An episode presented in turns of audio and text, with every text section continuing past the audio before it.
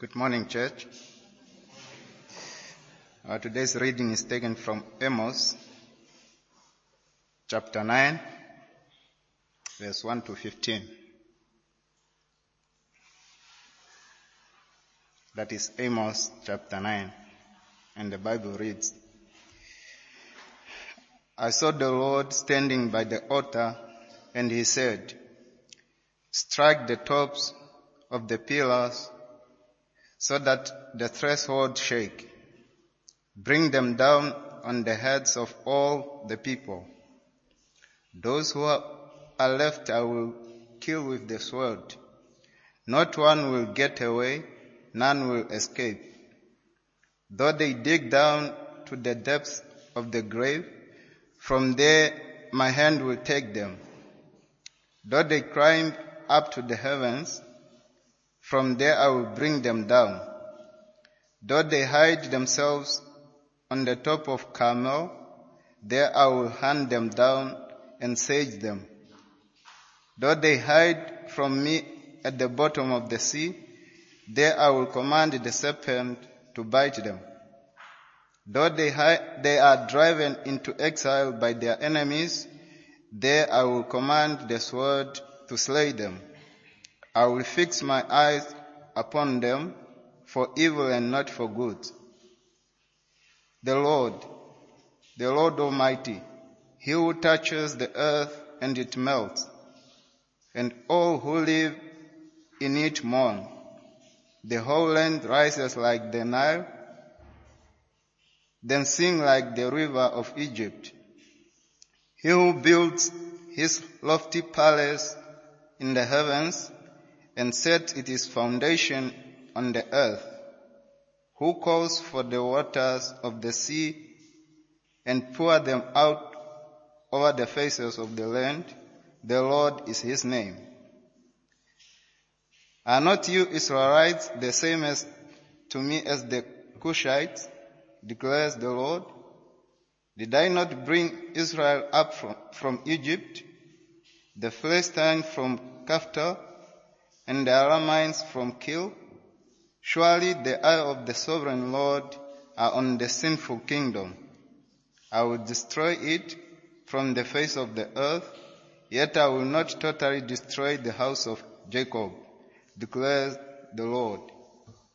For I will give the command, and I will shake the house of Israel among all the nations, as grain is shaken in a sieve, and not a pebble will reach the ground.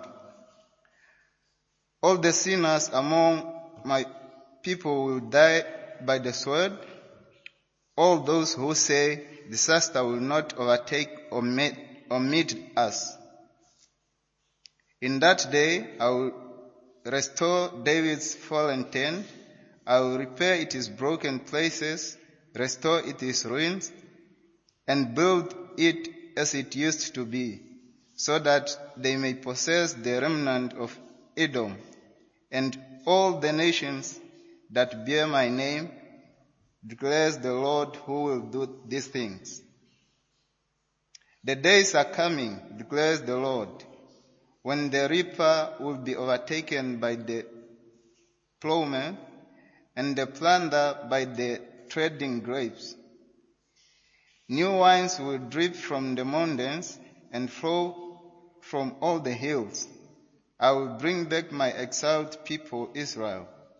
They will rebuild the ruined cities and live in them. They will plant vineyards and drink their wine. They will make gardens and eat their fruit. I will plant Israel in their own land, never again to uprooted from the land I have given them, says the Lord your God. Hear the word of God. Thanks be to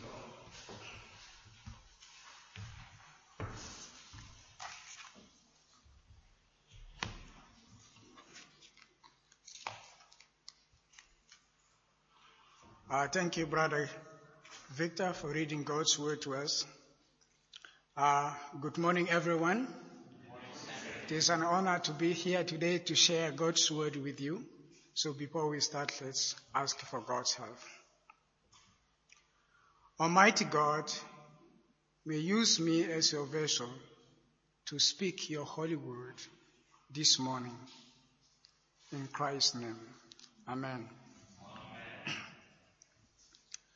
In May 1981, a rebel leader called Dr. John Garang DiMavio formed a movement called Sudan People Liberation Movement. It was a movement to fight against the oppression and the marginalization of the Southerners by the Khartoum government. This was the longest war in the history of the country, and it seems like a hopeless situation in the beginning. During this period, many of the South Sudanese suffered in many ways. Over 1.5 million people died. Almost 70% of the survivors fled to neighboring countries seeking refuge. Those who are left behind were actually internally displaced from one place to another. It was a serious disaster and a hopeless situation. Because the Khartoum government was taking control of even over all the country. But yet it was a period of revival in the country and also among those who left the country. Even one of the South African Christian organizations called Frontline Fellowship was ministering to the soldiers during this time, and many of them came to faith. Then in 2005, the hopeless situation became a good news when the government signed a comprehensive peace agreement with the rebels. And finally, in 2011, South Sudan got its independence, and it is now a nation. And that is from hopelessness, God has brought hope. And the national anthem of the South Sudan begins with these words: "O God, we praise and glorify you for your grace in South Sudan." So in this story, I'm interested to see that at the end of the independence, the glory is not given to the rebel leader, Dr. John Garang, who started the movement, but it is given to God. And this is a message that we are going to hear in the book of Amos, where God brings hope in a time of hopelessness. Last Sunday, our brother Professor White has given us a broad picture of the ministry of Amos. So just to give a brief summary, Amos was a shepherd and a farmer from a small town called Tekoa in Judah.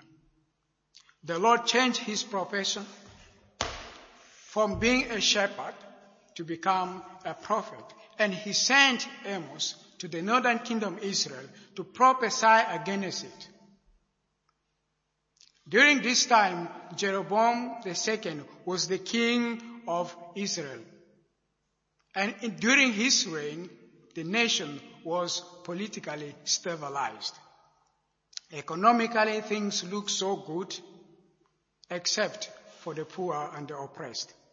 Religiously, even things seems to be okay. Yet with all this came a sense of false security, idol worship, injustice, oppression. And this provoked the Lord into anger. And he sent the prophet Amos to warn the people about the coming judgment that the Lord is going to bring. And he also called them back to come to God. Therefore, as a messenger of God's judgment, Amos' message was structured first with the message of judgment, and then finally it concludes with the message of hope. So when you look at Amos chapter 1 and chapter 2 up to verse 5, Amos begins by pronouncing the judgment on the neighboring countries of Israel. But then in chapter 2, verse 6, he launches the judgment on Israel itself. If you are there in chapter 2, verse 6, you can follow with me as I read. This is what the Lord says. For three sins of Israel, even for four, I will not relent. They sell the innocent for silver and the needy for a pair of sandals. They trample over the heads of the poor and they deny justice to the oppressed. Father and son uses the same God to profane my name, my holy name. They lie down beside every altar on garments taken in pledge. In the house of their gods, they drink wine taken as fine. Then in verse 12, he says, they made the Nazarites to drink wine and commanded the prophets not to prophesy. And then verse 13, the Lord says, now then, I will crush you as a cart that crushes when loaded with grains. This was the message that the prophet is telling the Israelites, that this is what you are doing. But in verse 5, he was calling them to seek the Lord. Israel was called to seek for the Lord, and they are warned not to put their trust on their military security. Israel was warned not to put their trust in their religious festivals, but they are to reject evil and turn to the Lord. They are to seek the Lord because He is the source of life.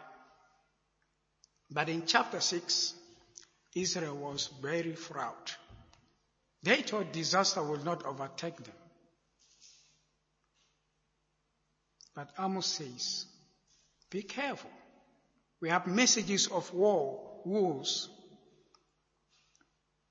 In chapter 6, and I want to point you specifically to verse 12b, where the prophet says, God says, they have turned justice into poison and the fruits of righteousness into bitterness. So the Lord has given a command and He will smash the great house into pieces and the small one into bits. Israel this time is in a hopeless situation. From chapter 1f to 6, Israel had been given a chance to repent, the warning and the call for repentance to come back to God, but they did not obey what the prophet had said. Therefore, in chapter 7 up to chapter 9, God has made a decision to bring calamities and judgment. Amos saw 5 visions about what is going to take place. And I will particularly focus on the last vision, which is vision number 9, vision number 5, in the passage that Victor has read for us this morning. But I will comment briefly on the 4 ones. In the first vision, we saw the Lord preparing a disaster by bringing a swarm of locusts. In His anger, He wants to destroy the crops and the plants in the land. But when the prophet interceded, the Lord relented. That is chapter 7, verse 1 to 3. This shows to us that Israel is no better than Egypt, because the swarm of locusts was the 8th plague that God sent to destroy Egypt, to destroy the plants and the fields in Egypt. This time, the Lord is preparing. But God, in His sovereignty, He relented. The second vision, from verses 4 to 6 of chapter 7, is a judgment by fire. The Lord is preparing the fire to dry up the great deep and devour the land. But when the prophet interceded, the Lord relented, and He said, this will not happen either. So when you look at fire, what comes to your mind? The story of Sodom and Gomorrah. Israel has provoked the Lord just as the people of Sodom and Gomorrah did. But when the prophet interceded, the Lord relented. So in these two visions, God shows to Amos what he's going to do, but then Amos was given opportunity to intercede. And the Lord in his sovereignty relented. So the word sovereignty, or the sovereign Lord, is repeated 6 times when you look from verses 1 to 6. But then the third vision, in verses 7 and 9, is the vision about the flying lion. This time God is like a master builder. He uses flying lion to measure the righteousness of Israel. The Lord said, Look, I am setting a plumb line among my people, Israel. I will spare them no more. Why? Because Israel did not meet the standard of what God expects them to be. The fourth vision is the vision of a basket of fruits. The Lord says, the time for my people Israel is ripe. I will spare them no longer. Israel's time to return to the Lord has run out. God only saw to Amos what he's going to do, but Amos this time did not intercede.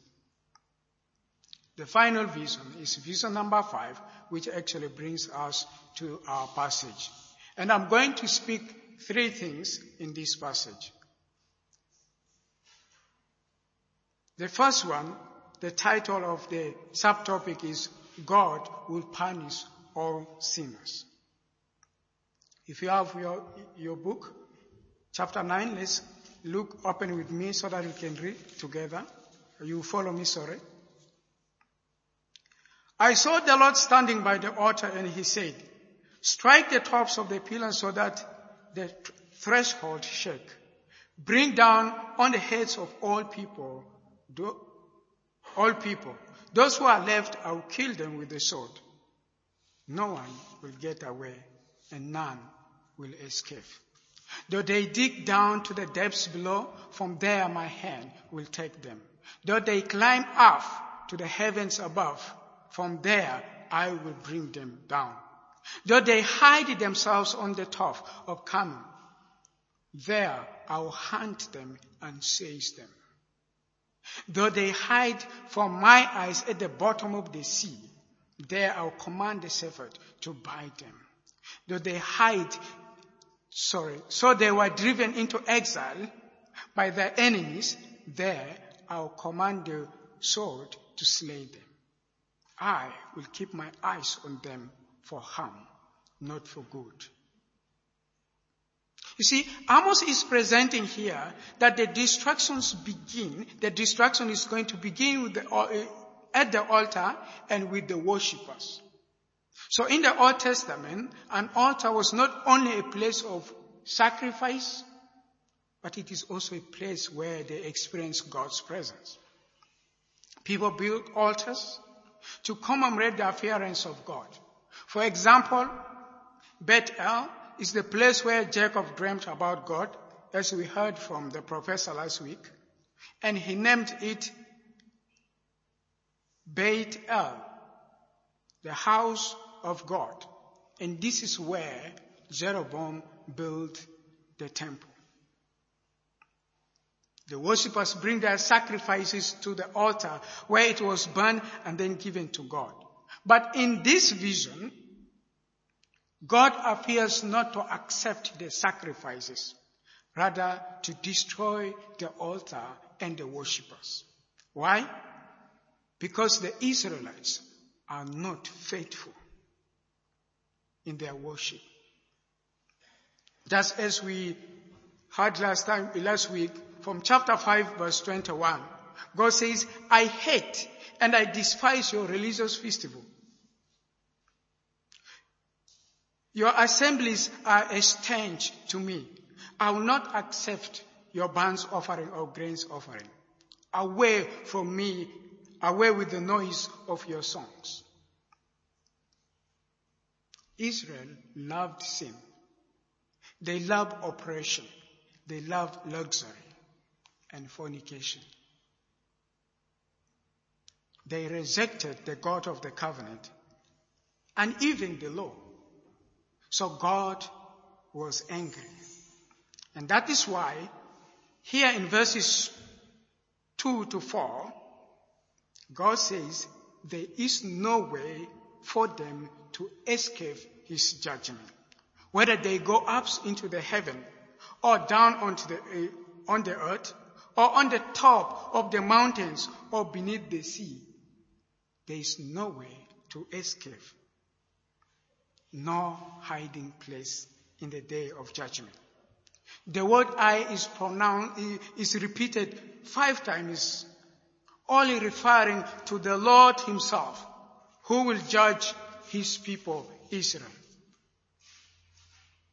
Even though some of us are not builders, but we know that the house stands because of its foundation and the pillars.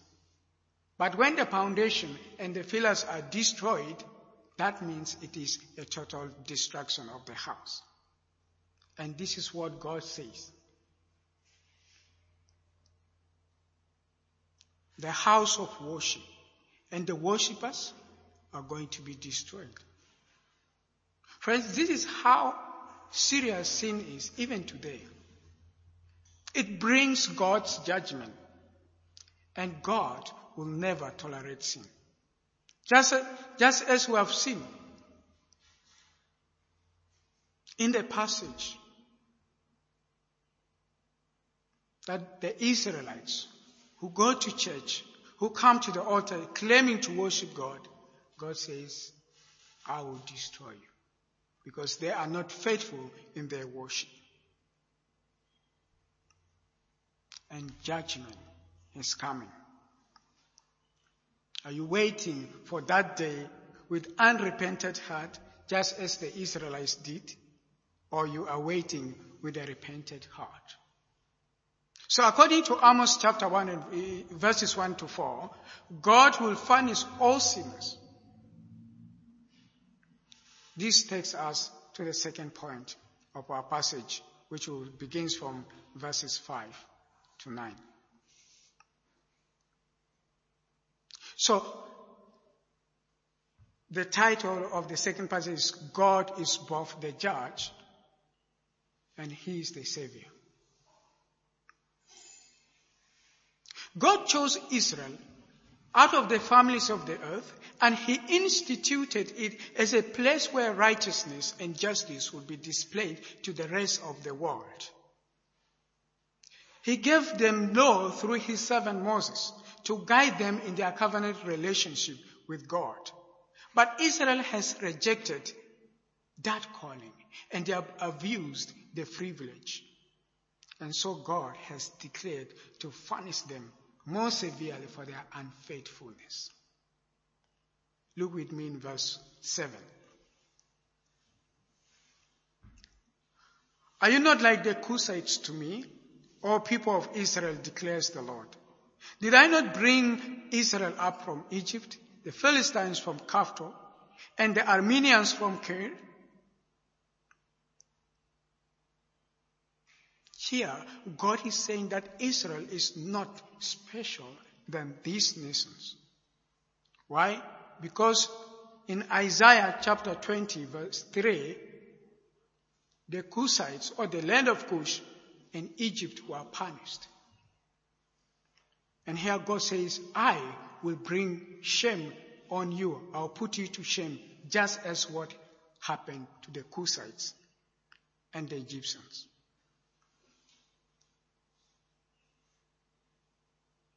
God's choice for Israel as a chosen nation was not because of any special attraction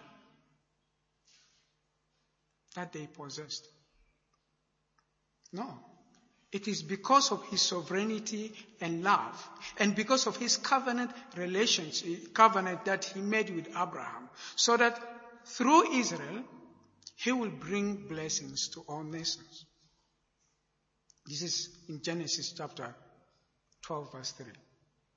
Yet here, in Amos' time, Israel has become a sinful nation. Interestingly, in verses 5 to 6, the prophet presented the mightiness of God who will execute judgment. The God who is the creator of the heavens and the earth, the one who controls the sea. He is powerful to bring judgment on his rebellious people, especially this sinful kingdom Israel. God is a judge who no one will hide from him, all are to face God's judgment. According to verse 8a, the Bible says, surely the eyes of the sovereign Lord are on this sinful kingdom, and he will destroy it from the face of the earth. Yahweh has the capacity to bring total destruction. But the Lord says, in verses 8b, yet I will not totally destroy the descendants of Jacob. Perhaps because of God's sovereignty and mercy, even this terrible judgment did not take away the hope. Why? Because he is merciful to bring salvation for the remnants of Jacob. The sinners will be destroyed, but the remnants will be saved. Who are the remnants? The remnants are those who seek good, not evil. The remnants are those who maintain justice in the court. Although they will suffer the same fate of their fellow brothers and sisters who sinned against the Lord, yet God will preserve them. This is the hope that those who trust in the God of Israel has. He in his mercy will save those who seek for him and those who worship him with sincere hearts. And this brings us to the last point of our passage. God is a God who brings restoration.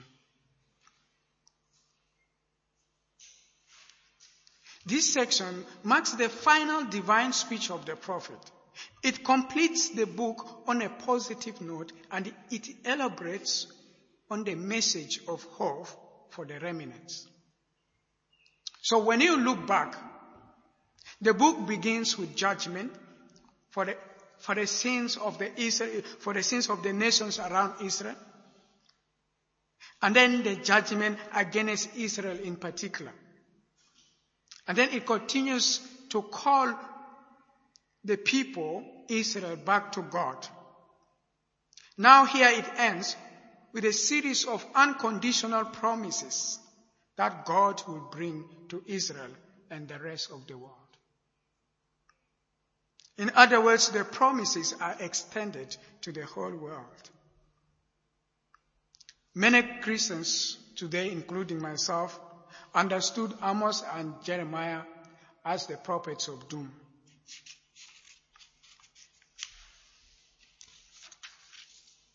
But my brother, Professor White, is writing his PhD to challenge the view that Amos is not a prophet of justice and doom, but he is a prophet of righteousness and hope.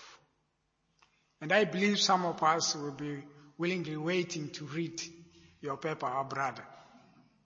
So I'm converted through reading the book of Amos, and my conversation with White, that Amos was calling the people back to God so that they will enjoy the covenant promises and the blessings. And that was God's intention right from the beginning in Exodus 19. Israel is God's treasured possession. They are a kingdom of priests and a holy nation. Now here comes again that hope of restoration of Israel as God's treasured possession. Look with me in verse 11. The Bible says, in that day, the Lord will restore David's fallen shelter. He will rebuild its broken walls and restore its home. This is the restoration of the divided kingdom, the fallen kingdom. The kingdom that was divided after the sin of King Solomon in 1 Kings chapter 11, verse 12. But look carefully in verse 12. This time, it is not only a restoration of Israel as a nation only, but it includes the remnant of Edom and other nations that bears the Lord's name. This is a universal promise. It is not only the restoration of the kingdom, but also the land and the people, the remnants. Verses 14 and 15 reads, the Lord says, I will bring my people Israel from exile. They will rebuild their ruined cities and live in it. They will plant vineyards and drink their wine. They will make gardens and eat their fruits. I will plant Israel in their land, never to be uprooted from the land I've given them, says the Lord. So the land is restored. The remnants are going to return, and there will be plenty for everyone. Food will be plenty, wine will be plenty. But when Israel returned from the exile, the land was restored, and they were restored to the presence of God, and they were given rest. But yet, due to the continuous sin as recorded in the last book of the Old Testament, so the ultimate fulfillment of this rest awaits the New Testament.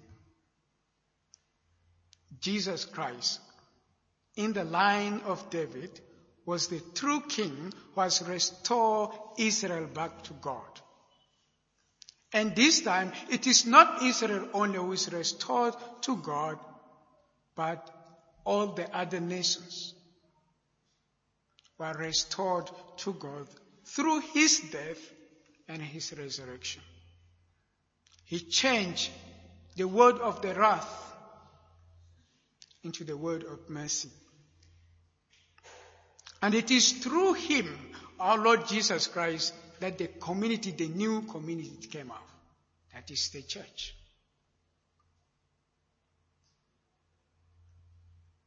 So, in the book of Acts, you can turn there, Acts chapter 15.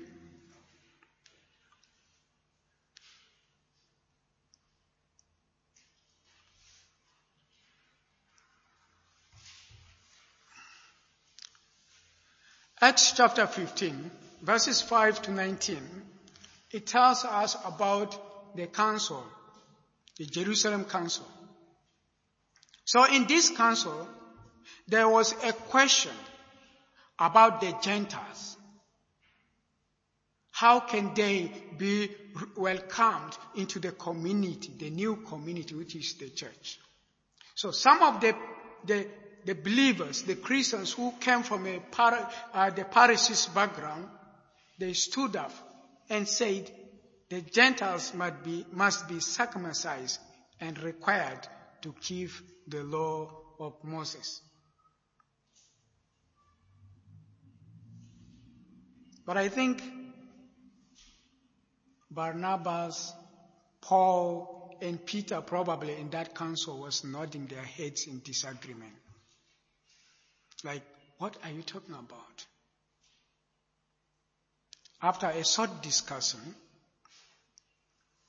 Peter stood up to give the testimony of his ministry to the Gentiles. And I want to particularly start reading in verse 8. You can follow. And he said, God who knows the heart showed that he accepted them, the Gentiles, by giving them the Holy Spirit, just as he did to us. He did not discriminate between us and them, for he purifies their hearts by faith. So then, why do you try to test God by putting on the necks of the Gentiles a yoke that neither we or our ancestors have been able to bear? No! We believe that it is through the grace of our Lord Jesus Christ that we are saved, just as they are. And the assembly was silent. Even when Paul and Barnabas continued to give their testimonies about their ministry, they remained silent. And then finally, James, who is the leader of the church in Jerusalem, stood up. And he quoted this passage, Amos chapter 9, verses 1 and 12.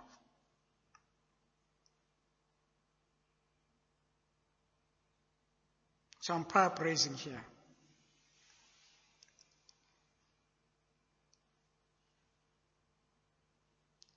The message that he says to the Gentiles is like, have we forgotten what God has spoken through the prophet Amos, that the inclusion of the Gentiles, that there will be the inclusion of the Gentiles into God's kingdom? This was prophesied long time ago. As the Bible says, at this I will return and rebuild David's fallen tent. Its ruin I will rebuild, and I will restore it. And the rest of mankind may seek the Lord, even the Gentiles who bear my name, says the Lord. It is my judgment, therefore, in verses 19, that we should not make it difficult for the Gentiles who are turning to God. What we have here is that God has planned to restore people back to him through Christ. And when Christ came, the gospel was spread to everyone, so that those who believe, those who seek the name of the Lord will be part of this kingdom. Where do you put your hope? Are you putting your hope in the things of this world? The desires of the flesh? The prophet warns us today that when we pursue the fleshly desires, it leads us to judgment, just as we have seen in the Israelites. God is a God who watches day and night, and he will bring judgment to those who do not seek him. But for those who put their hope in Christ, they will be with him in his everlasting kingdom. Have you put your hope in Christ? If not, this is the chance right here. God is ready to welcome you to his everlasting kingdom. Put your hope in him today. Let us pray. Sovereign God, you are indeed righteous and holy. You will never tolerate sin. But thank you that in your mercy and kindness, you have provided a Redeemer, your Son, our Lord, Jesus Christ, so that those who believe in him will be part of your kingdom and be reconciled back to you. Help us and guide us in this hope and relationship with you every day, in our talks, in our thinking, and in the things that we do, that all may bring glory to your name. Amen.